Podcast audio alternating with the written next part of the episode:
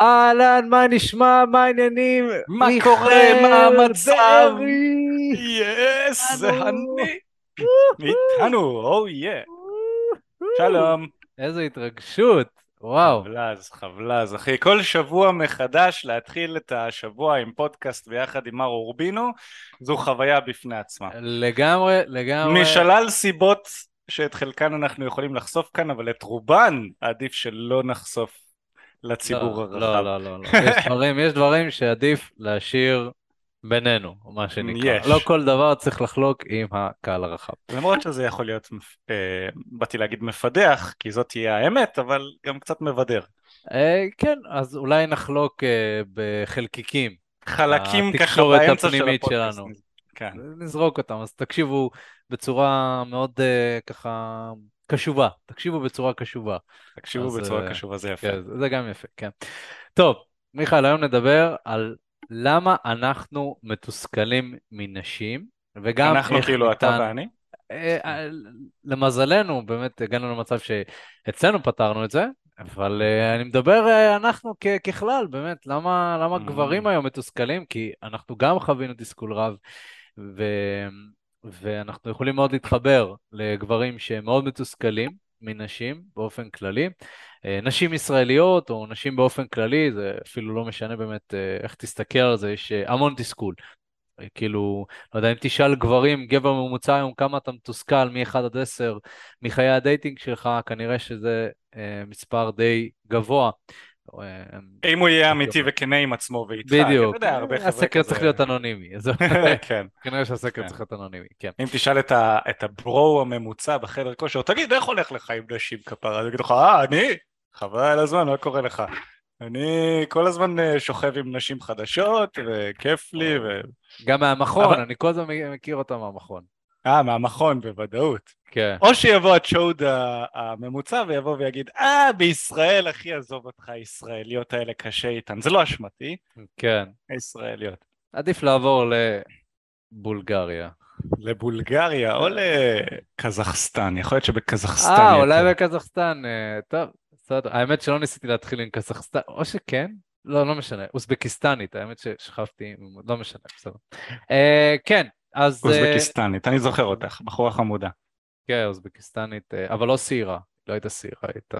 לא יודע, כי אוזבקיסטנית זה תמיד נשמע שעיר, כאילו, אתה יודע. אה, נותן קונוטציה מסוימת של שפה. בדיוק, כן. נכון, אוזבקיסטן, קזחסטן, נשמע כמו שיער, פשוט נשמע כמו מילים נרדפות לשיער, נכון? אה, גדול. אז אה, לא, היא לא הייתה שעירה דווקא. אה, טוב, בסדר. אז מעבר ללמה אנחנו מתוסכל, מתוסכלים מנשים, או למה אתם מרגישים איזשהו תסכול מנשים, אנחנו בעצם נחלק את השידור היום לכמה חלקים. החלק הראשון נדבר על למה גברים בעצם אה, ויתרו על חיי הדייטינג שלהם, אה, ממש ויתרו. אה, זה די, אפשר לומר, עצוב, אבל כן.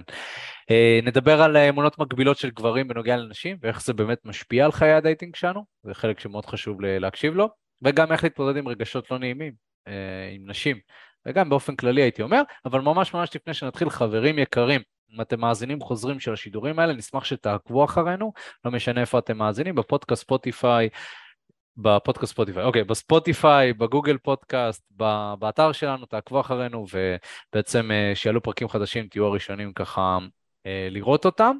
ומעבר לזה, נשמח שתדרגו אותנו בספוטיפיי, ותלחצו שם על חמישה כוכבים, אפשר לעשות את זה דרך הטלפון. לאחרונה ראיתי שהם הם עשו את זה קצת יותר מסובך אה, להגיע לשם, צריך לגלול למעלה כזה וזה, לא משנה, אז כאילו, מישהו רוצה להועיל ממש אה, עשר שניות, חמש שניות מזמנו, לדרג אותנו, זה יעזור להפצת הפודקאסט, ואנחנו נעריך את זה מאוד. ויאללה, נתחיל לנו. אז אתה יודע אה, למה אני מתוסכל אופק? למה אתה מתוסכל, מיכאל? אני שמח ששאלת, אחי, הייתי שמח שתשאל למה אני מתוסכל, אני מצטער. בלי שאני ארים. אז אני. אגיד לך.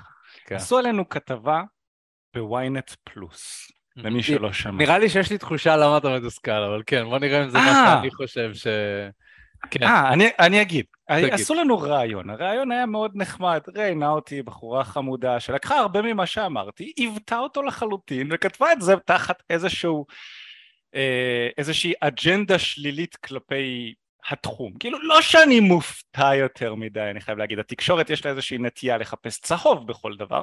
כן. אז אה, אני פשוט חושב ש...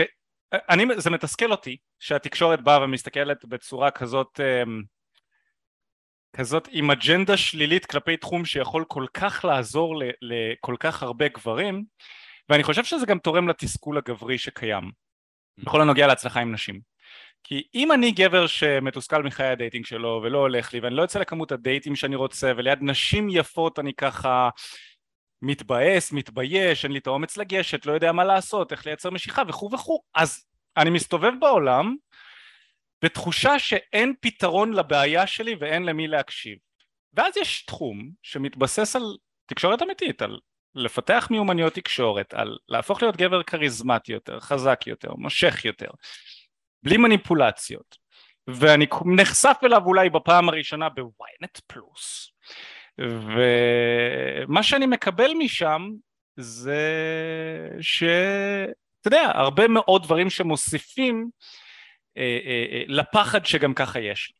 Mm. ואני חושב שאם אנחנו מסתכלים על הבעיה בישראל ספציפית, זה שכל התקשורת וכל הדברים האלה, הקמפיינים האלה של המי-טו וזה, הם לא, הם לא מועילים לגברים, הם גם לא מועילים לנשים אגב, כן, אבל לגברים זה לא מועיל.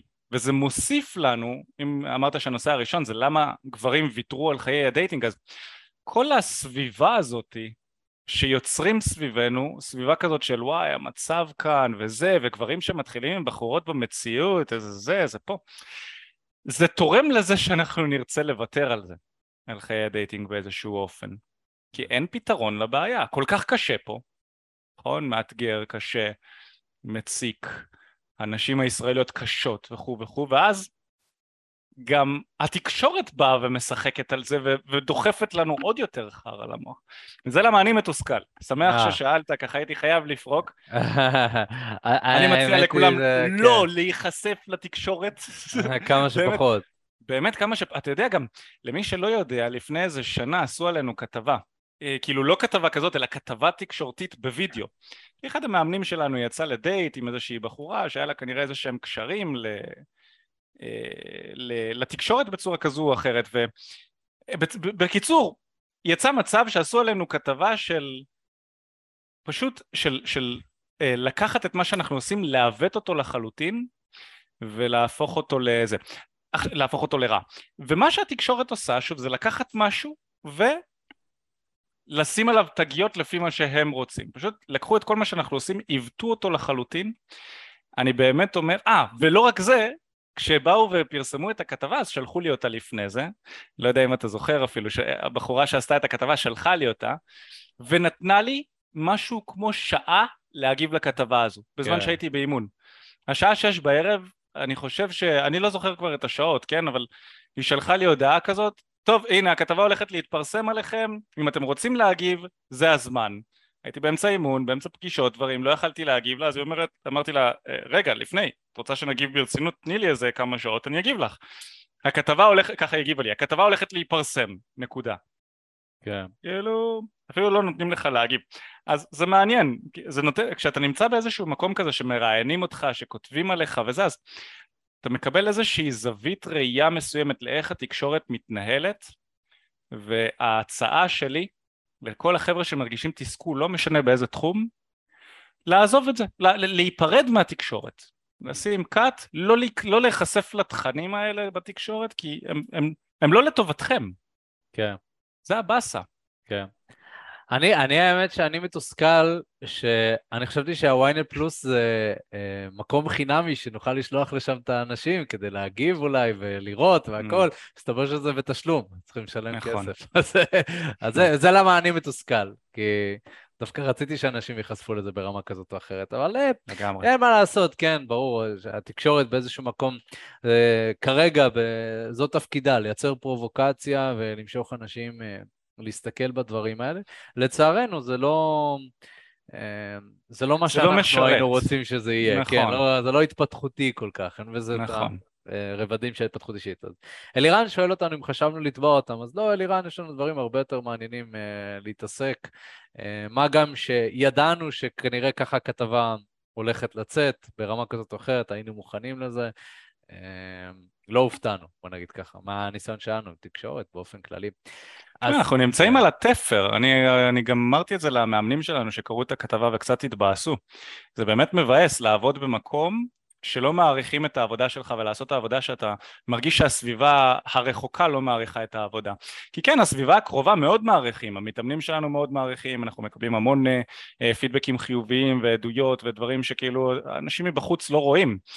אבל uh, אז המאמנים גם הראו איזושהי באסה ואני אמרתי להם שאנחנו בעצם כחברה נמצאים על התפר בין התחום הזה שהיה פעם של אמנות הפיתוי עם כל החבר'ה האלה שהיו מאוד מביכים לאיפה שהעתיד הולך להיות, כי העתיד הולך להיות שתקשורת כזאת כמו שאנחנו עושים במציאות זה יהיה מיינסטרים. לפי דעתי בעוד כמה שנים מהיום זה יהיה מיינסטרים, אנשים ייגשו במציאות, יעזבו את האפליקציות. זה או זה או שנעבור לאיזשהו מימד דיגיטלי לחלוטין, כן? שגם זה יש לי איזה שהם אה, מחשבות שאולי אנחנו נלך לשם, אבל אני מאמין ש... התפתחות אישית והצלחה עם נשים ופיתוח מיומנויות תקשורת עם נשים במרחב האמיתי יהפוך להיות יותר ויותר מיינסטרים ולאט לאט התקשורת לא תהיה לה ברירה, היא תראה את הדברים הטובים שאנחנו עושים כאן והיא תהיה חייבת לשתף עם זה פעולה ולהגיד עלינו דברים טובים. כן. כן. אז יכול להיות שהרבה גברים נחשפים לתכנים כאלה ברמה כזאת או אחרת, ואז הם אומרים, למה לי בכלל לקחת חלק בזה? אני לא רוצה להיות מהמטרידים, מאלה שניגשים לנשים באמצע היום ברחוב כשהיא לא יודעת שבעצם זה אימון. מתאמנים עליה. עושים עליה טריקים וזה. אפילו, אתה יודע, בכתבה שם אני ראיתי ש... אה, היא הרי הצטרפה לאימון שלנו, שזה יפה, נכון. כתבת שמצטרפת לאימון והכל. עזוב את זה שהיא עשתה לנו את המוות שם עם שאלות כאילו חותכות באמצע האימון. כאילו, ברמה שהמתאמן מחליף מספר טלפונים בחורה, היא שואלת אותו אם הוא הולכת לשלוח לה הודעה אחרי זה, כאילו בצורה כזאת של, כאילו, מה, מה יש לך? כאילו, הייתה שיחה טובה. היא אפילו הציעה בעצמה, היא אמרה לו, אה, אולי תיקח את הטלפון שלי, אפילו ברמה כזאת ש... הבחורה היא... אמרה את זה. כן, זה מיוזמתה, כאילו, מה, איך עוד אפשר להראות שהבחורה רצתה והיה לה כיף והכל. איך אפשר לבוא לזה עם אף עקום? כאילו, זהו, בדיוק. אתה הולך לשלוח לה הודעה. אז זהו, ונשים שהוא ניגש אליהם, ואפילו שיש להם חבר, אומרות לא, אבל תודה, ותמשיך. באמצע האימון היא רואה את זה. כאילו, ואז היא רושמת בצד כזה, אבל הן לא יודעות שהוא בעצם באימון, ועכשיו הוא הולך לגשת לעוד נשים, כאילו כל מיני שטויות כאלה, ואז אני כזה אומר, וואו, יכול להיות שזה חשיבה של המון מנשים או תחשוב אימהות נגיד שמחנכות את הבן שלהם על איזה שהם אה, ערכים שדומים לזה. כאילו אל תהיה מהאלה. אני שמעתי סיפורים על גברים שעושים אל תהיה מהאלה. אני לא יודע אם ברמה כזאת, אבל אני חושב ברמת החינוך שגברים גדלים בסביבה שמקדשת תרבות PC, תרבות פוליטיקלי קורקט, שכל דבר mm. שאתה עושה, שלא יהיה מהדברים שמשתמעים לא טוב. כל דבר mm. שאתה עושה שישתמע טוב. שיראה כאילו אתה עושה את הדבר הנכון והטוב, ושלא יחשבו עליך ככה ושלא יחשבו עליך ככה. אז אני אומר, תראו, באיזשהו שלב אתם צריכים לבחור. אם אתם הולכים אה, אה, לחיות חיי PC, יכולים לחיות חיים שהם אה, רק, אה, שרק אנשים יאהבו אתכם, אה, ושרק אה, כביכול יעריכו אתכם, ולא תעשו דברים שהם אה, מעוררי מחלוקת ברמה כזאת או אחרת, אז אתם תחיו חיים אה, די אפורים. אה, וכנראה גם שאתם לא תשיגו דברים גדולים בחיים שלכם. אה, אז לכל, לכל הגברים שנמצאים היום במקום שהם אה, מתוסכלים מחיי הדייטינג שלהם והם שואלים מה הפתרון ומה ניתן לעשות, אז קודם כל בואו נתחיל בזה שיש פתרון, זה למזלנו, נכון? יש, יש מה לעשות, זה לא שאין מה לעשות, זה גם מוכח ו- וזה עובד ו- ו- ואנחנו עושים את זה. עכשיו באמת השאלה היא האם אנחנו מוכנים להיבלע לקורבנות הזאת של ה... לא, אבל, אה, אבל אה, נשים ישראליות, הן לא רוצות שיגשו אליהן, ואנחנו בעצם ניתן למדיה ולתקשורת להכתיב את מה שאנחנו חושבים על התחום, או שאנחנו ננסה בעצמנו ונראה האם זה נכון ומדויק לי. ואני חושב שזה קצת מה שחסר, חסר באמת חוויה אישית. של אותם האנשים האלה שמפחדים לעשות משהו שהוא לא בסדר. וזה כמובן סיבה מאוד מרכזית למה גברים היום כבר אומרים די, נמאס לי מזה. אני חושב שסיבה נוספת זה שבאיזשהו מקום הגבר הממוצע, נכון? אם ניקח היום נערים, אפילו גברים צעירים, אמ, אין להם, הם לא חווים המון הצלחה עם נשים ברובם. זאת אומרת, זה Mhm. לא... ובטח ב, בתקופה של אה, אנשים שגדלו בקורונה, וסוג של התנוונות חברתית כזאת, ואנשים היום אה, לא חווים המון הצלחה עם נשים פנים מול פנים. הם חווים, הם חווים על הצלחה עם נשים באונליין, אולי, קצת. אה, מקבלים לייקים ממישהי, מהאינסטגרם, כאילו, מישהי רואה להם את הסטורי, כאילו, דברים שלא משנים, כאילו, מי שם זין בכלל שהיא הסתכלה לי על ה... בסטורי, כאילו, מה... אבל אופק, מה היא עשתה לי? לי לייק, היא צפה לי בסטורי באופן קבוע, איך אני מפתח איתה שיחה? הזין שלי שהסתכלה לי באינסטגרם, מה אכפת לי? כאילו, אתה יודע כמה אנשים הסתכלו לי באינסטגרם ולא היה איתם כלום? כאילו, אני לא מבין למה... ברמה שאתה שולח. להם הודעה והיא לא עונה. כן. כן, אתה כאילו... בטוח שהיא בעניין שלך, עושה לך לייקים על כל התמונות, מסתכלת כן. על כל הסטוריז, אז אתה שולח לה הודעה, כן, ואתה אתה מגלה ש... היא לא כן, בעניין. ואת- ואז אתה אומר, כאילו, וואי, נשים, לא מבין אותם. יואו, משוגעות לגמרי, עושה לי לייקים. ואז, ו- והם בכלל לא מבינים שכל ה... המדיות זה פיקציה אחת גדולה. כל המדיה החברתית זה פיקציה. נכון? זה לא באמת תקשורת. לא באמת, אתה לא יכול לקחת חוקי תקשורת שקיימים פנים מול פנים ולהשוות אותם לאונליין. נכון. זה, זה מימד אחר, שיש לו חוקים משלו, יש יתרונות ויש חסרונות. הרבה חסרונות, כן? במיוחד לתקשורת באונליין. הרבה חסרונות. אז, אה, אז, אז השאלה היא מה, אוקיי, אז מה, מה עכשיו אתה רוצה לעשות? אתה רוצה להמשיך כאילו להיות מתוסכל על הבחורה שעשתה לך לייק ולא ענתה לך? או על נשים ש... או לא יודע, או לגלול באינסטגרם ולראות אה, הרבה נשים יפות, ואז אתה כאילו אומר, למה אני לא יוצא עם נשים כאלה? להרגיש רע עם עצמך, אה, לעקוב אחרי נשים רק בגלל שהן נראות טוב, אה, לשלם כסף, לשלם כסף כדי לצפות או להיות עם נשים, זה, זה, זה אחד מהסיבות אה, שהיום גברים לא, לא מצליחים עם נשים, וגם באיזשהו מקום אומרים, טוב, כנראה שאני גם לא אצליח. כי זה, כאילו, כאילו נראה שחוקי המשחק הם לא פיירים, זה לא פייר, רק העשירים והחתיכים מצליחים עם נשים, ואני, בחור פשוט, רוצה לשלוח הודעה למישהי מהאינסטגרם, ואפילו את זה אני לא מצליח. אני חושב אפילו רמת הערכה העצמית של, ה, של הבן אדם, כאילו אם באינסטגרם היא לא עונה לי, אז למה שפנים מול פנים היא תענה לי? שזה כאילו בדיוק הפוך. זה בדיוק אמור להיות הפוך. זה מאוד מעניין. אתה יודע, הייתה לי תובנה לא מזמן, שכל הרעיון של האפליק... המדיה החברתית לא קשור לדייטינג, בלי קשר לדייטינג, שעל זה כאילו אנחנו, דיברתי כבר הרבה, חשפנו את האג'נדה שלנו הרבה בכל הנוגע לאפליקציות דייטינג, שבשביל נשים, לדעתי, אפליקציות דייטינג לנשים זה כמו ללכת לסופר ולבחור איזה אוכל בא לך להכין היום, ברמה כזו, ובשביל גבר זה כמו לחפש מים במדבר. מאוד מאוד קשה בשביל גברים להצליח באפליקציות, בעוד שבשביל נשים זה, זה וואו אחד גדול. ואני חושב שבכלל המדיה החברתית, יש לה איזשהו אפקט פסיכולוגי מטורף. זה גורם לאנשים, שצר לי, כן? לכל בן אדם שהוא לוזר, זה גורם לו להרגיש אה, מלך העולם. נכון? פתאום לכל אחד יש דעות, ואתה נחשף שם לדעות, שפעם אם היית רוצה לחשוף את הדעה שלך ככה, היית צריך לכתוב ספר. היית צריך לכתוב ספר, היית צריך להתברק לאיזשהו עיתון מצליח, היית יכול לחשוף את הדעה שלך ככה, אבל היום אחת הבעיות שגורמות לתסכול של גברים זה שאנחנו נחשפים ל over אינפורמציה מאנשים לא חכמים, שלא מבינים על מה לעזאזל הם מדברים. זה יכול להיות שלא חכמים זה לא מדויק, הם יכולים להיות חכמים מאוד, אבל לא בתחום, לא בתחום שעליהם, שעליו הם מתיימרים לדבר. לצורך העניין, אני מבין בדייטינג, זה מה שחקרתי כבר מעל ל-15 שנה מהחיים שלי, את תחום הדייטינג, אני, מי שעוקב אחריי יקבל תוכן טוב בכל הנוגע לדייטינג. אבל לא כדאי לסמוך עליי בנוגע לפוליטיקה, כי אני לא מבין בפוליטיקה, אז אם אני כותב על פוליטיקה, חבר'ה, קחו בעירבון מוגבל. יש לי דעות מסוימות שהן מגובשות על דייטינג, אני חכם בדייטינג, ופוליטיקה אני אהבל, לא מבין בפוליטיקה. אבל היום בעידן, בעידן של המדיה החברתית קורים כמה דברים. אחד, אני יכול לכתוב על פוליטיקה אם מתחשק לי, למרות שאין לי מושג מה קורה שם, ואנשים יכולים לעקוב אחריי ולחשוב שאני מבין עניין בנושא שאין לי fucking מושג בו, אבל קשה לך לדעת האם יש לבן אדם שאתה קורא עכשיו את הפוסט שלו מושג או שאין לך, אולי הוא קור... רק כותב את זה יפה. ומה שמוסיף לזה, לתסכול של, אגב, האפליקציות האלה מרוויחות על זה, הן גורמות לך להרגיש, להרגיש חזק, להרגיש גדול, אנשים מקשיבים לך, לוחצים לך על הלייקים וכזה, אבל בפועל אתה קורא את הפוסט של הבן אדם, אתה לאו דווקא מתחבר לזה, אתה לאו דווקא, יותר נכון, אתה יכול להתחבר לזה, אבל לאו דווקא הדעה שלו, הדבר שהוא כתב, מבוסס ואז קורים כל מיני מצבים שאנחנו נחשפים לכתבות כאלה ואחרות של נשים שמנסות ללמד אותנו באפליקציה צבועה איך להתייחס אליהן, ופה הבעיה, שאנחנו נחשפים לדעות שלהן דרך אפליקציה שהיא צבועה. פייק חיים מייצרים לנו שמה. כולנו במדיה הזאת חיים ומפרסמים ומשדרים פייק חיים.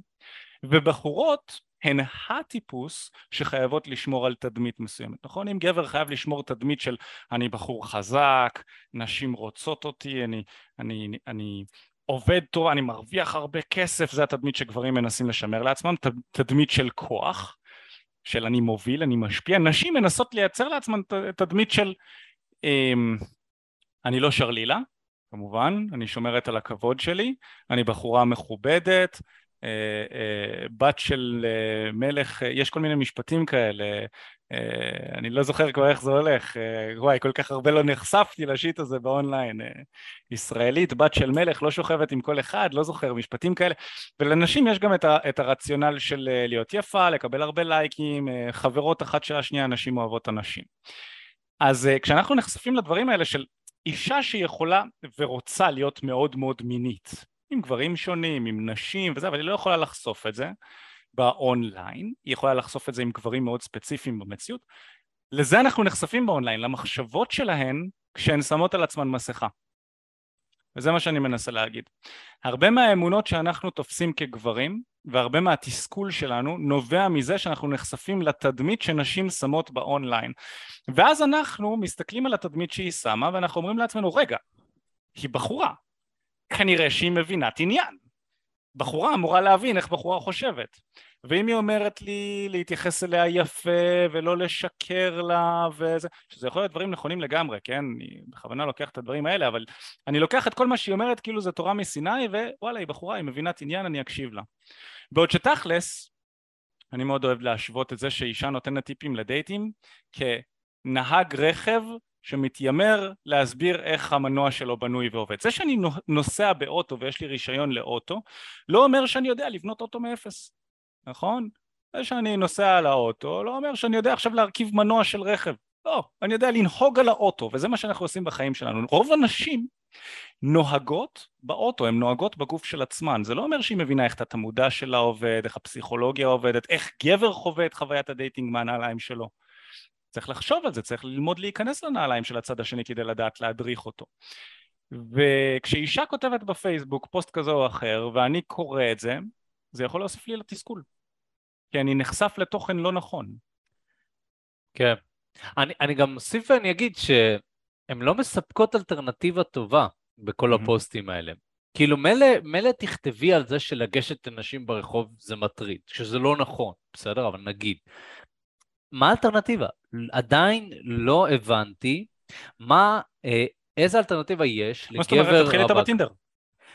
סבבה, זה, אה, אה, תרשמי, עדיף להתחיל איתם בטינדר, אוקיי? ואז ננהל שיח על זה שזה לא עובד גם, כי הם לא שמות עליי בכלל בטינדר, כי זה לא עובד, אני לא יוצא, אני נשאר בתול כל החיים שלי. אני מחפש מים במדבר. כן, כאילו, אז מילא שייתנו אלטרנטיבה, שיספקו אלטרנטיבה יותר טובה, עד כה לא נמצא, מחפשים, עדיין מחפשים את האלטרנטיבה. אם אין לכם אלטרנטיבה יותר טובה, אז תשתקו. ממש כך. תשתקו, בסדר? פשוט, אתם, כן אפשר להביע את דעתך על גברים באופן כללי, אני בטוח שיש גברים אהבלים שעושים דברים איומים, ו- ומצד שני יש גברים מאוד טובים שעושים דברים טובים, בסדר? כמו כל דבר, בתחום, כמו, כמו כל תחום, נכון? למה אנחנו לא רואים אה, פוסטים על יועצים עסקיים ש... שלא מביאים תוצאות לעסקים ושגובים מהם סתם כסף? חברות מאוד גדולות שכולם יודעים את שמם, נכון? מה עם חברות נדל"ן? אופק, אתה רומז פה לא משהו על, לא... על איזשהו מישהו שהלכנו אליו לאחרונה. גם, אה. אה, מה עם אה, בוני אתרים שבונה לנו אתר בעשרת אלפים שקל ולא השתמשנו בו אפילו פעם אחת? למה על זה. לא עושים פוסטים? נכון, אפשר לבוא ולהתעצבן על החבר'ה האלה ללא סוף. אז למה דווקא בתחום של הצלחה עם נשים פתאום זה נהיה... כי זה קל, זה קל. כי זה קל. קל להתאפס על משהו וגם זה כבר משהו שבעבר אנשים טעו בו וזה יצר mm-hmm. שם רע uh, לתעשייה. אז, אה, ו- והדברים האלה יכולים לייצר המון אמונות מגבילות אצל אותם גברים שמקשיבים לדברים האלה, ואז זה בעצם מחזק אצלם את אותם האמונות האלה שבמילא הם כבר חשבו אותם, מהמם. ואז הם הגיעו למסקנות מחודשות, שגבר שמצליח עם נשים זה רק גבר שנראה טוב, זה גבר שיש לו כסף, זה גבר שסטטוס חברתי גבוה, רק הדברים האלה, זה הדברים ש... כי לה- להתחיל עם נשים במציאות זה מטריד הרי, נכון? וזה כאילו לא... ונשים לא רוצות את זה. אז מה נשאר לי? לעשות הרבה כסף, נכון? ואז איכשהו, איכשהו, מישהי תתגלה בפניי, ה- איך איך, איך זה, איך התגלה אלוהים אה, למשה? דרך הסנה הבוער. הס- הסנה הבוער. יש, אני יודע משהו. כל הכבוד, מיכאל. הסנה הבוער, הנה, פשוט זה קרה. בחורה, עשיתי כסף ואופס, הבחורה הגיעה. אז זה מאוד מחזק את האמונות האלה, ואז גבר יכול לחיות את החיים שלו, והוא כל הזמן, זה הדיבור העצמי שלו. כאילו, אני לא מצליח בגלל שככה וככה וככה, מבלי שהוא יעשה איזושהי פעולה, פעולה מסוימת כדי לשנות את המציאות הזאת. מבלי שהוא יגיד, אוקיי, סבבה, אני מאמין שככה וככה, עכשיו מה אני עושה? לא, אין מה לעשות. התשובה היא שאין מה לעשות. יש אנשים שמוצלחים עם נשים, יש אנשים שהם לא מוצלחים עם נשים. וזה ואם אתה לא הזוי. מוצלח עם נשים, תתאבד. כן, אין זה לך כאילו... מה לעשות, אכלת אותה. אתה, אתה לא תתרבה, נכון? אף בחורה לא תרצה גבר שלא נראה טוב. כאילו, זה לא... או גבר שאין לו כסף, נכון? אם אין לך כסף, מה אתה יכול להביא לה? איזה, איזה מין דברים אתה יכול לספק לאישה חוץ מכסף, נכון? הרי זוגיות מבוססת על זה שאתה משלם. וקונה לה דברים. מה זאת. אומרת? אני, כשאני נמצא בזוגיות שלי בבית, זה בעיקר אה, מה אני קונה לה ומה אני לא קונה לה. נכון, ברור. אין הרבה שיח אה, אינטימי ורגשי, זה לא... מה זאת לא אומרת? קשור גם כשהיא בכלל. שוכבת איתך. היא שוכבת עם אה, שטרות. בדיוק, היא נותנת לך סקס בתמורה לזה שאתה משלם עליה כל בסוף היום, כל הסקס, אני, בסוף הסקס גם אני נוטה לשלם. אה, אה, אם הסקס היה מוצלח. אם הסקס היה מוצלח. מפנק- לגמרי. או, אין- הכלה רגשית, אה. רומנטיות. אה, זה לא לא מדבר. אליי, לא מדבר אליי בדברים. האלה. כן. אני חושב שיש כמה סוגים של אמונות מקבילות שהן אה, ממש נפוצות. אה, זה אה, חמש, רשמתי לעצמי פה מראש, חמש אמונות מקבילות שאני חושב שהן הכי נפוצות שאני שומע אותן באופן קבוע. ושוב, אנחנו מקבלים את האמונות האלה בגלל שאנחנו נחשפים לתוכן לא חכם. אנחנו נחשפים לאנשים שלא מבינים מה לעזאזל נכון ומה לא נכון, אנחנו לא יודעים להבדיל בין אנשים שהם מקצוענים בתחומם ומביאים תוצאות לעצמם ולאחרים, לעומת אנשים שספגו את האמונות המקבילות האלה שאני הולך לדבר עליהם כאן מאנשים אחרים. נכון? זה יכול להיות ההורים שלנו שהעבירו לנו את האמונות האלה שהם למדו אותם מסבא וסבתא שלהם, זה יכול להיות נשים שאני נחשף אליהם בפייסבוק, אינסטגרם וכו' וכו', וזה יכול להיות כתבות בוויינט פלוס, לא רומז שום דבר. אז אה, ככה, חמשת האמונות שאני רשמתי זה, הראשונה זה כסף. הרבה מאוד גברים, כמו שאמרנו, חושבים שאם אין לך כסף, אתה לא יכול להצליח עם נשים. ואז אני בא ומעלה מולם את התהייה, הרי ברגע, בדרך כלל כדי לשבור איזושהי אמונה, אנחנו צריכים למצוא לפחות איזשהו מקרה אחד שהוא חריג. ואז אני שואל את החבר'ה שאומרים לי, רגע, בלי כסף אתה לא יכול להצליח עם נשים, במיוחד בישראל. ואז אני שואל אותו, אוקיי, איך אתה מסביר את זה שיש לנו לקוחות מיליונרים? אם כסף זה הגורם שמצליח, שגורם לך להצליח עם נשים, למה יש לנו לקוחות מיליונרים? יש לנו לקוחות שעובדים איתנו, חבר'ה, אתם, אה, אתם, הם, הם מסתובבים עם דברים שאנחנו לא מכירים, שעוני רולקס מטורפים, אה, משקיעי אה, נדל"ן שיש להם מלא בתים, אה, היה לנו בחור שמנהל כמה בתי חולים בישראל, עורכי דין מאוד מוצלחים, אנשים שמופיעים בטלוויזיה, שחקנים, הרבה אנשים שיש להם כסף, אוקיי, אז זה, זה לא כסף, הבעיה היא לא כסף, כי גם בן אדם שיעשה הרבה כסף, הבעיות לא נפתרות פתאום.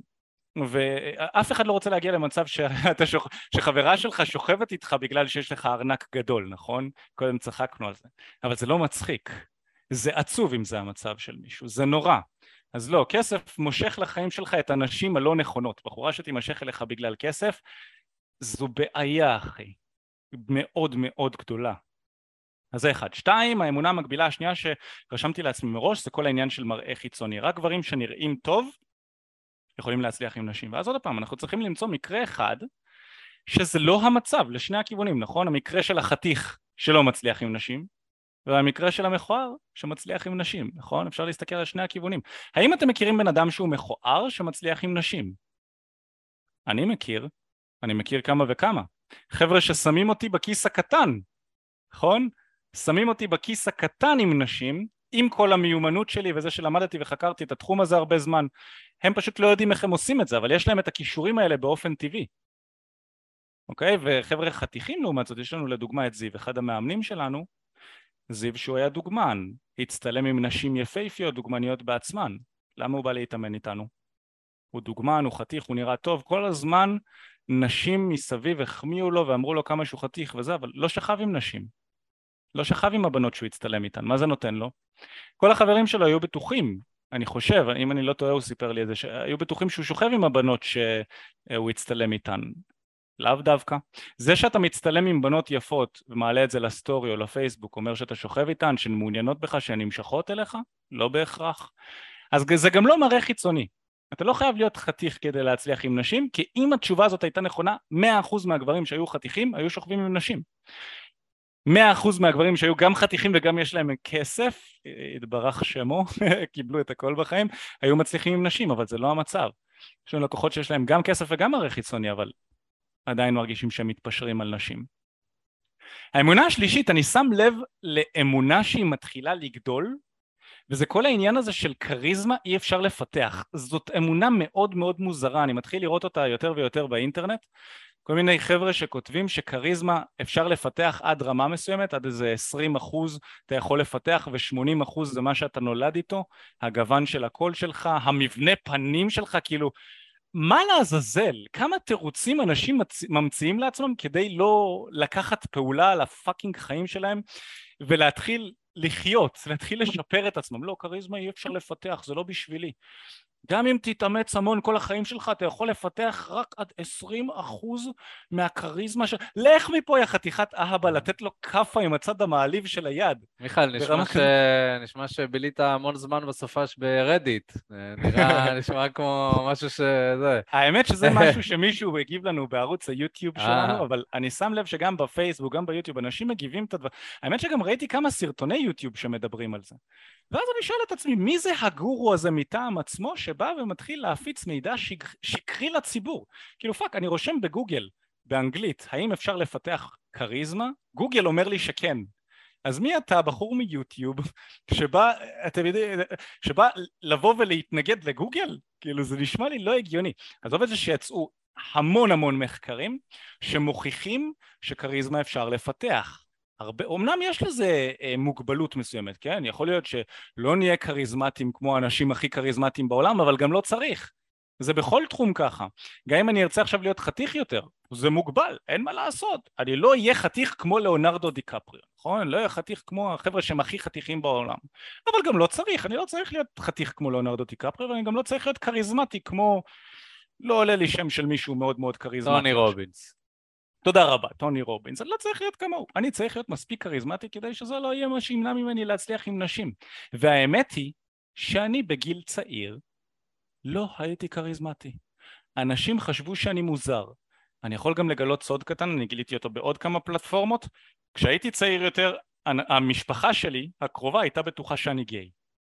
ברמה כזו. הייתי גבוה, נראיתי לא רע, אבל התנהגתי מוזר. ולא הייתי מצליח עם נשים, אז היו בטוחים שאני גיי. זה מצחיק אותי לחשוב על זה, כן? כי היום, לא משנה, לא ניכנס לפרטים האחרים, אבל בכל אופן, הם, היו בטוחים שאני גיי, הייתי מוזר, פיתחתי את הכריזמה שלי. הכריזמה, הכריזמה שיש לי היום זה כריזמה שפיתחתי, והיא הרבה מעל ל-20%. זה עד לכדי מצב שאם אתם תסתכלו על סרטונים שלי ושל אופק ביוטיוב לפני חמש שנים, אני כאילו אני מסתכל עליהם ואני חוטף כזה אה, יש לי צברבורת אור ברווז כזה כאילו איך לעזאזל הדבר הזה עדיין נמצא באינטרנט? אז כריזמה אפשר לפתח ויש לכם פה דוגמאות חיות כאן מולכם. כל הכריזמה של אופק ושלי אנחנו פיתחנו מאפס. לא שהיינו סופר דופר מקובלים. הייתי מקובל בשכבה היו לי תמיד חברים הייתי גם בין הכי מקובלים אבל הייתי מוזר ובמיוחד עם נשים. האמונה הרביעית זה שבישראל קשה בישראל קשה יותר, הבחורות הישראליות הן קשות הרבה מעבר לבחורות האחרות בעולם. אוקיי, אני יכול להבין את האמירה הזאת בחלק מהדברים. יש פה קשיים מסוימים, הקושי העיקרי שאני רואה בישראל לצורך העניין לעומת מדינות מסוימות באירופה ומקומות מסוימים בארצות הברית זה בעיה של אולי אולי אולי שפע נכון? כשאני יוצא עכשיו לרחובות הכי מרכזיים בתל אביב, עדיין יוצא מצב שרק אחת לכמה דקות אני רואה בחורה שהיא בדיוק בטעם שלי, נכון? אחת לכמה דקות. לעומת זאת כשאתה מסתובב לא יודע איפה, ברחובות, ברחובות הכי מרכזיים ברוסיה או באוקראינה או ב... איפה טיילתי? אה, אה, בווינה, בכל מיני מקומות כאלה ששם הבחורות לא נגמרות יש לך בכל מקום כאילו נשים יפייפיות, אמסטרדם, אז אתה יכול לגשת ולגשת ולגשת ולגשת והשפע לא נגמר.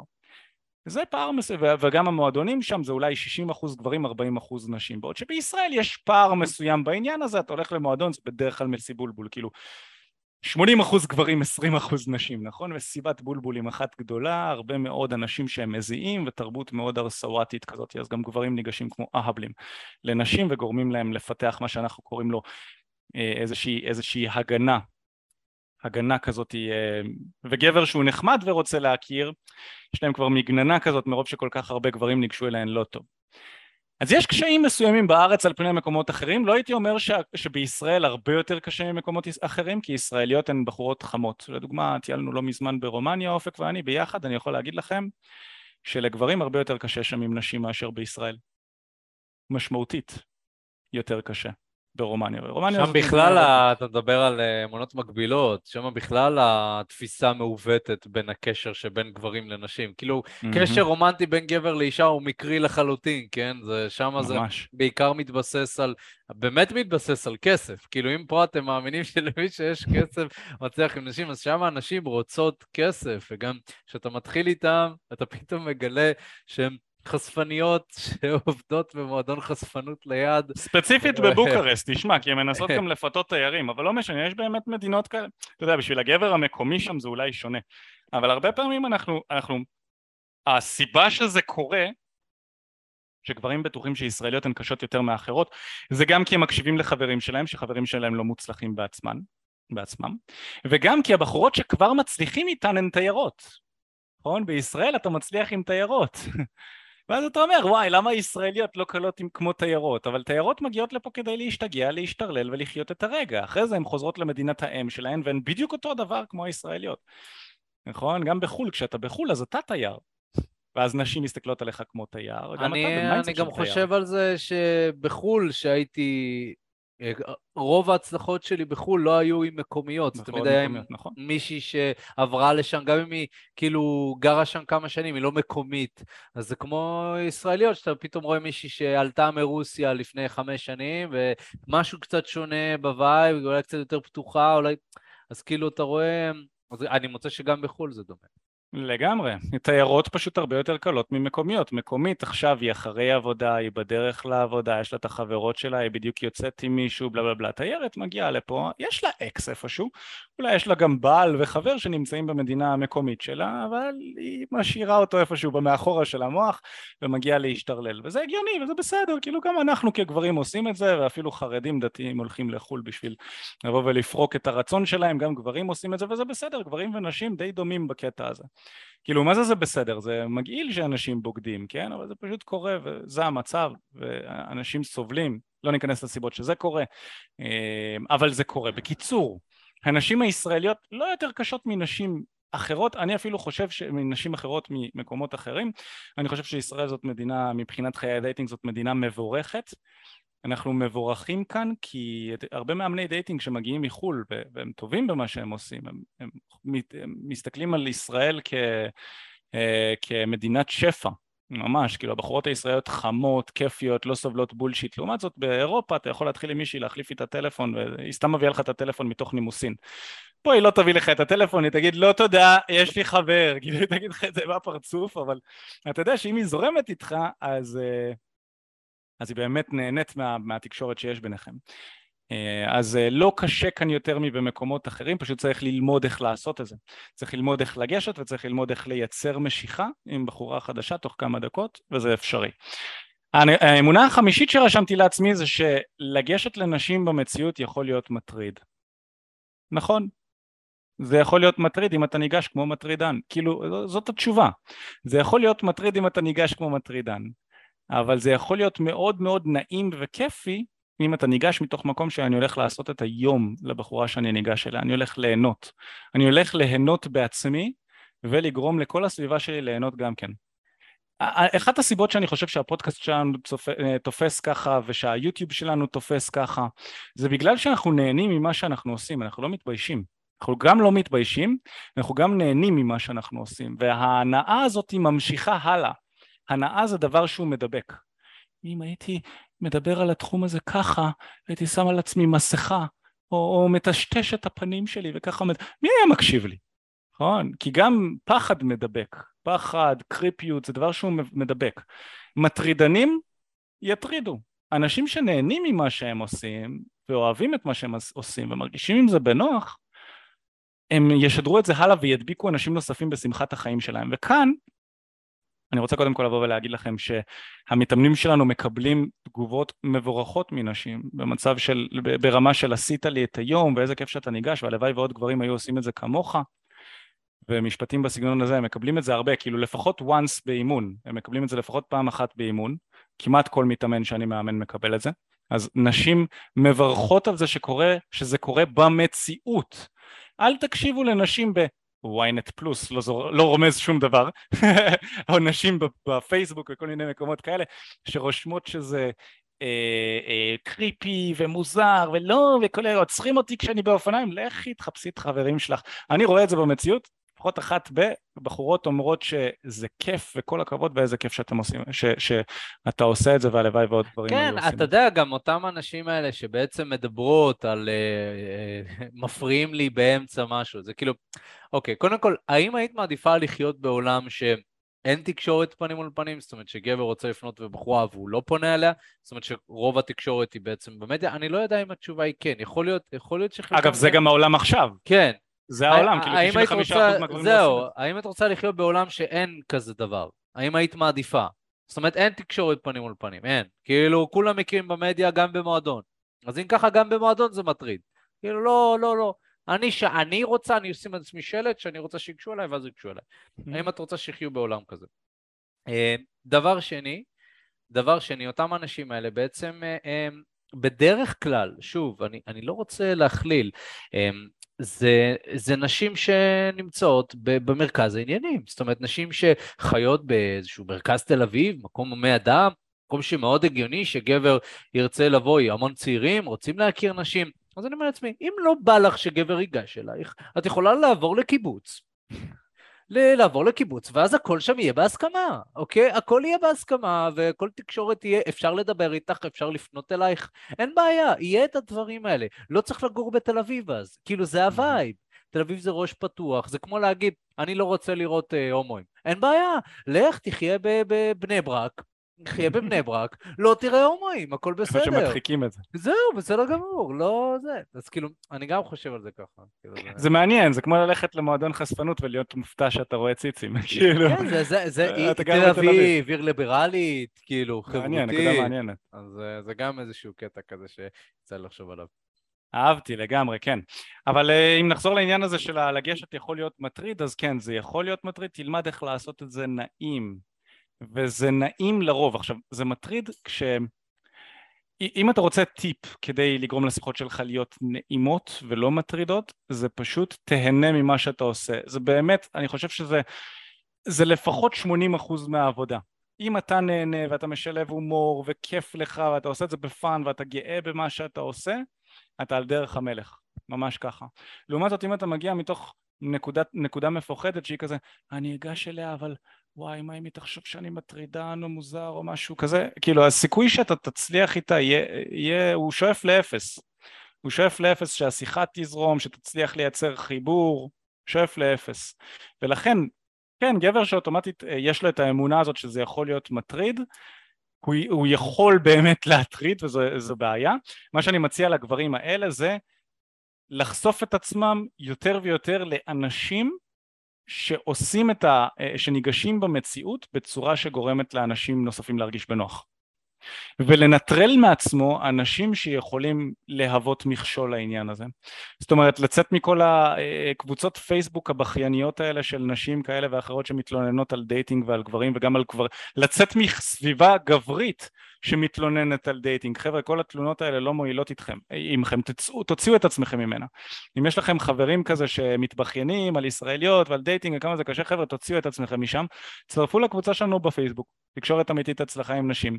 יש שם קהילה חזקה של גברים שרוצים להתפתח ומדברים על הטוב, ובאים לפתח את מיומנויות התקשורת שלהם עם נשים ולהצליח איתן, ותמצאו לכם משם כמה חבר'ה לצאת איתם, ושהם יהיו, שחלקם יהיו יותר טובים מכם בתחום הזה, ואם אתם כבר יחסית טובים בתחום הזה, אז תצאו עם חבר'ה שהם מתחילים בתחום, שהם אולי עם קצת פחד לגשת וכזה. זה טוב לכל הצדדים. החבר'ה שיוצאים עם החבר'ה, המתח... החבר'ה הטובים יותר שיוצאים עם החבר'ה המתחילים, מתוך המקום הזה של ללמד ולעזור לאחר, אתם גם מרגישים יותר טוב, זה מסב לכם אושר, וגם אתם יכולים, יפלו לכם כל מיני אסימונים נטו מה... לבוא ולעזור לחברים שלכם, ולחבר'ה הפחות מוצלחים עדיין, אלה שאולי יש לכם אמונות מגבילות מסוימות כלפי התחום הזה, אתם תמצאו חברים לחיים שיוכלו לעזור לכם להתקדם, להתגבר על האמונות המבאסות האלה. וכשאני אומר חברים לחיים אני לא צוחק, אופק ואני חברים לחיים, שותפים לעסק הזה שהכרנו דרך התחום הזה. ואני יכול להגיד לכם, יכול להיות שהיום אנחנו עוסקים בדייטינג ובתחום המדהים הזה, מי יודע, כנראה שבעוד עשור, אלוהים יודע אם אנחנו נמשיך לעסוק בזה, אולי נפתח משהו אחר ביחד, אבל החברות הזו, חברות שנרקמה, זו חברות מדהימה שנרקמה בזכות התחום המדהים הזה, ואתם יכולים להכיר עוד הרבה גברים וחבר'ה וחברים שיוכלו לעזור לכם לצלוח את זה ולפתח אמונות מעצימות אה, שישללו את האמונות המקבילות. כן. אה, זה ככה בנוגע לזה. הייתי מוסיף גם שתנסו להימנע מכל מה שמחזק אצלכם את האמונות האלה, את האמונות המקבילות. ולמה אני מתכוון? אה, הרבה, הרבה מכם נמצאים בפלטפורמות כמו אינסטגרם, טיק טוק, ובעצם מבלי לשים לב, אנחנו יוצא שאנחנו עוקבים אחרי גברים אה, חתיכים ועשירים, או נשים יפות ו, אה, ודוגמניות, ו, ואנחנו רואים את סוג החיים שלהם, אנחנו רואים איך הם חיים את החיים שלהם, ובעצם זה מעצים אצלנו את התחושה הזאת של אני חייב להיות ככה כדי להצליח עם נשים. כי אנחנו עוקבים אחרי האנשים האלה כי אנחנו רוצים את מה שיש להם. גבר שמפרסם אה, מכוניות כזה מגניב ואורח חיים מעניין, ופתאום כמובן אתם רואים נשים יפות בסביבה שלו, אז אתם חושבים שכדי להשיג נשים כאלה אני צריך לעשות את זה. אם אתם מוצאים שאתם לא מקבלים, לא שואבים השראה מזה, אלא זה רק מחזק אצלכם איזושהי תחושה לא נעימה, אז הייתי אומר תחתכו את זה לגמרי, תנסו לגמרי. להיחשף לתוכן שהוא ריאליסטי. Mm-hmm. זאת אומרת, אה, אם כבר אז תעקבו אחרי מישהו שהוא לא נראה טוב, שהוא מצליח עם נשים, לצורך העניין. אם זה משהו שהייתם רוצים לחזק, תעקבו אחרי בן אדם שהוא, אין לו הרבה כסף, שהוא מטייל בעולם, והוא מצליח עם נשים. יש המון כאלה. אגב, אנשים שאין להם הרבה כסף, אני ראיתי כל מיני סרטונים של אנשים שמטיילים, אין להם הרבה כסף, שהם, מהכסף שיש להם הולכים, מטיילים, ואתם רואים איך הם מדברים שם עם נשים. ממש, כי לפעמים הם מצטלמים כזה עם נשים שם, זה גם יכול להיות מאוד מעניין. אה, לראות את הדברים האלה, בעצם לחזק אצלכם את התחושה הזאת שלא חייב להיות, אה, לא חייב את המרצדס הזאת. כאילו, לא, mm.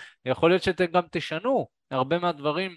אה, את התוכניות שלכם, הרבה מהדברים שרציתם להשיג, יכול להיות שרציתם להיות מאוד מאוד עשירים, פתאום אתם מגלים שזה לא עוזר לכם להשיג נשים, אז זה כזה, למה אני צריך להיות כל כך עשיר? כאילו, מה, אם זה לא עוזר לי להשיג נשים, כאילו, אתם יודעים, נשים אצל גבר, בתפיסה שלו, זה אחד מהדברים הכי חשובים שיש. הרבה מההחלטות שגבר עושה מתבסס על האם יש בזה נשים או לא. המקומות שאנחנו הולכים אליהם, אה, מעגלים החברתיים שלנו, העבודה שלנו, הרבה מהדברים האלה מתבססים גם על זה, האם יש שם נשים או שאני יכול להשיג מזה נשים או כסף או משהו. אז כאילו ברגע שאנחנו מבינים איך המציאות באמת עובדת זה יכול מאוד לעזור. בנוסף לזה אני רוצה להגיד גם שאנחנו אמ, לא יכולים לחיות במערה, זאת אומרת אנחנו נחשף לתכנים לא נעימים, אנחנו נחשף לנשים לא נעימות, אנחנו נחשף לדברים שהם רעילים וגם אנחנו נרגיש תסכול. חלק מהעניין הזה אה, והתחום הזה זה תחום שמעורב בו המון תסכול. וכמו כל דבר שאתם לומדים, בטח משהו שהוא דורש אה, פיצוח, זה, זה משהו שיהיה מתסכל. אני יכול להגיד שכל דבר שאני התחלתי בחיים שלי, בכמה חודשים או בשנה הראשונה, הרגשתי המון תסכול. כי אני פרפקציוניסט באופי שלי, נכון? לא, אולי לא רואים, אבל באופי שלי אני פרפקציוניסט, אמנם עבדתי על זה הרבה, ו, ואני יכול להגיד ש... אה, קשה לי לא להיות טוב במשהו, או לא להיות ממש טוב במשהו. וכל דבר שאני עושה אני רוצה להיות ממש טוב בו, ואני יכול להגיד לכם שהתחום הזה של נשים, זה לא משנה כמה ניסיתי, לא הייתי טוב, לפחות בכמה שנים הראשונות. כאילו, לא הייתי כזה מוצלח, הצלחתי כזה, ככה. כאילו, לא, לא, לא, לא הצלחתי לשלוט בזה באמת. כדורסל שהייתי משחק בזמנו היה לי מאוד קשה להשתפר בזה, האגרוף התאילנדי היה לי מאוד קשה להשתפר בזה שהתחלתי בזמנו. עד היום אתה שוטף כלים אחי? עד היום אני שוטף לא כלים לא טוב. ומה זה לא טוב? ממש מתסכל אותי, כאילו, ובגלל זה קניתי מדיח. אה, כל הכבוד. אז כסף כן תורם להצלחה. כסף כן פותר את העניין, לפחות בשטיפת כלים. אז אמ, אז כן, כל הדברים האלה, זה... לאחרונה התחלתי אה, ללמוד רוסית, ובכמה חודשים אה, מחדש, כן? יוצא לי אחת לכמה שנים לנסות ללמוד רוסית, ו... ואני מרגיש תסכול רב בזה שאני לא מצליח, זאת אומרת, זה חלק מכל תהליך שאתם עוברים, וצריך ללמוד אה, אה, לצפות לזה. זאת אומרת, אני, אופק, אם אני מגיע לתחום ואני מצפה לתסכול, לקושי, אז ברגע שהוא קורה, אני לומד לחבק אותו ולהכיל אותו. ויותר מזה, אני לא רוצה שתהיו מהאנשים האלה שנמנעים מקושי, mm-hmm. ברגע שיש קושי אתם הם, פשוט הם, מחליקים אותו ולא, לא, אני לא רוצה להתמודד עם זה, אני אפסיק את התהליך. לא, אני רוצה שתלמדו להרגיש קושי, אה, לחבק אותו, להיות איתו, להבין שזה, קושי זה בעצם אה, התנגדות מסוימת, יכול להיות שאתם מתנגדים למה שקורה, אתם מתנגדים לתהליך, אתם מתנגדים לשינוי, אתם מתנגדים למשהו, אה, וללמוד גם להרגיש את זה בגוף, להיות מחוברים לגוף שלכם, להרגיש איפה הקושי הזה יושב, אמ, איך, איך התחושה הזאת מרגישה, ולהיות כנים עם עצמכם, להגיד, אני מרגיש קושי עכשיו, אני מרגיש מפוחד, אני מרגיש מתוסכל, אה, ולהיות עם הרגש הזה ולחבק אותו, ובעצם המון מהעבודה שאנחנו עושים כאן זאת עבודה רגשית לכל דבר, וצריך להבין את זה. אמ, וכל מי שרוצה להצליח עם נשים הוא צריך להיות בן אדם שיכול להכיל רגשות, וגם של עצמו וגם של אנשים אחרים. נשים זה הכי בלאגן שיש, הכי כאוס, ויום אחד ככה ויום אחד ככה, ואתה יכול לתפוס בחורה כטיפוס מאוד משוגע. איך יכול להיות שעכשיו היית שמחה ועוד שעה אחרי זה את עצובה ואז את בוכה ו... והיא רוצה ככה והיא רוצה ככה וכל בחורה חושבת שונה, יכול להיות שאתה כזה, מה, הן משוגעות, מה קורה? צריך ללמוד להכיל את זה, ולא להתנגד לזה, להיות עם זה. Mm-hmm. ובעצם הכל, הכל uh, צריך לראות את הכל, גם תקשורת בין גברים לנשים, כחלק מאיזשהו ריקוד. Uh, תלמדו ליהנות מזה. וכמו שמיכאל אמר, ברגע שאתם תהנו מזה, אז התחום הזה יהיה הרבה יותר קל בשבילכם, וגם כנראה שאתם תצליחו יותר. אתם כזה, תסתכלו על זה טוב, זה כמו משחק כזה, אני לומד ואני משתפר, ו... ו... אבל אה, צריך להבין את חוקי המשחק, את כללי המשחק ואיך להשתפר במשחק.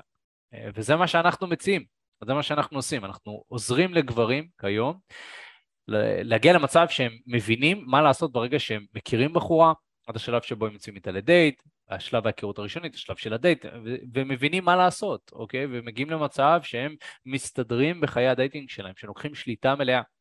אם זה משהו שהייתם רוצים ככה לבוא ולשמוע קצת יותר פרטים עליו, ובאמת להגיע למצב שאתם לוקחים שליטה על חיי ה dating שלכם, אתם מוזמנים לבוא ובעצם להתייעץ איתנו, לדבר איתנו, כן?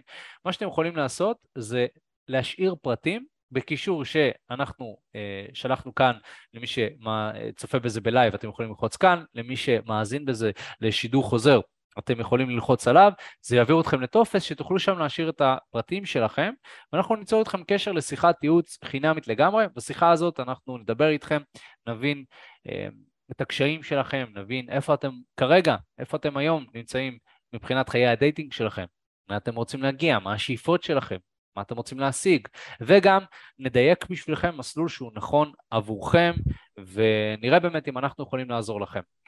אז אם יש לכם לבטים ככה, תבואו ותתייעצו איתנו ואנחנו נראה באמת אם אנחנו יכולים לעזור לכם. ואנחנו כבר עבדנו עם מאות אנשים, יש לנו ניסיון, אנחנו כיום החברה הכי מנוסה בישראל אה, מבחינת אימוני שטח, באמת לצאת אחד על אחד ולהעביר תהליכים, אני יכול להגיד לכם שדייקנו את זה לרמה אה, מאוד מאוד טובה ואנחנו מאוד מאמינים בשירות ובמה שאנחנו מציעים, אז אתם מוזמנים ככה לבוא ולבדוק אותנו, לדבר איתנו אה, ולהתנסות ממה שיש לנו להציע. ו... וזהו, חוץ מזה, לכל מי שנשאר עד הסוף, תודה רבה. אה, מוזמנים לעקוב אחרינו בפודקאסט לעוד המשך אה, פרקים נוספים, לדרג אותנו חמישה כוכבים בספוטיפיי, מאוד נשמח. וזהו חברים, מיכאל, תודה רבה. תודה רבה חברים. אנחנו נתראה בפעם הבאה, יאללה ביי. ביי.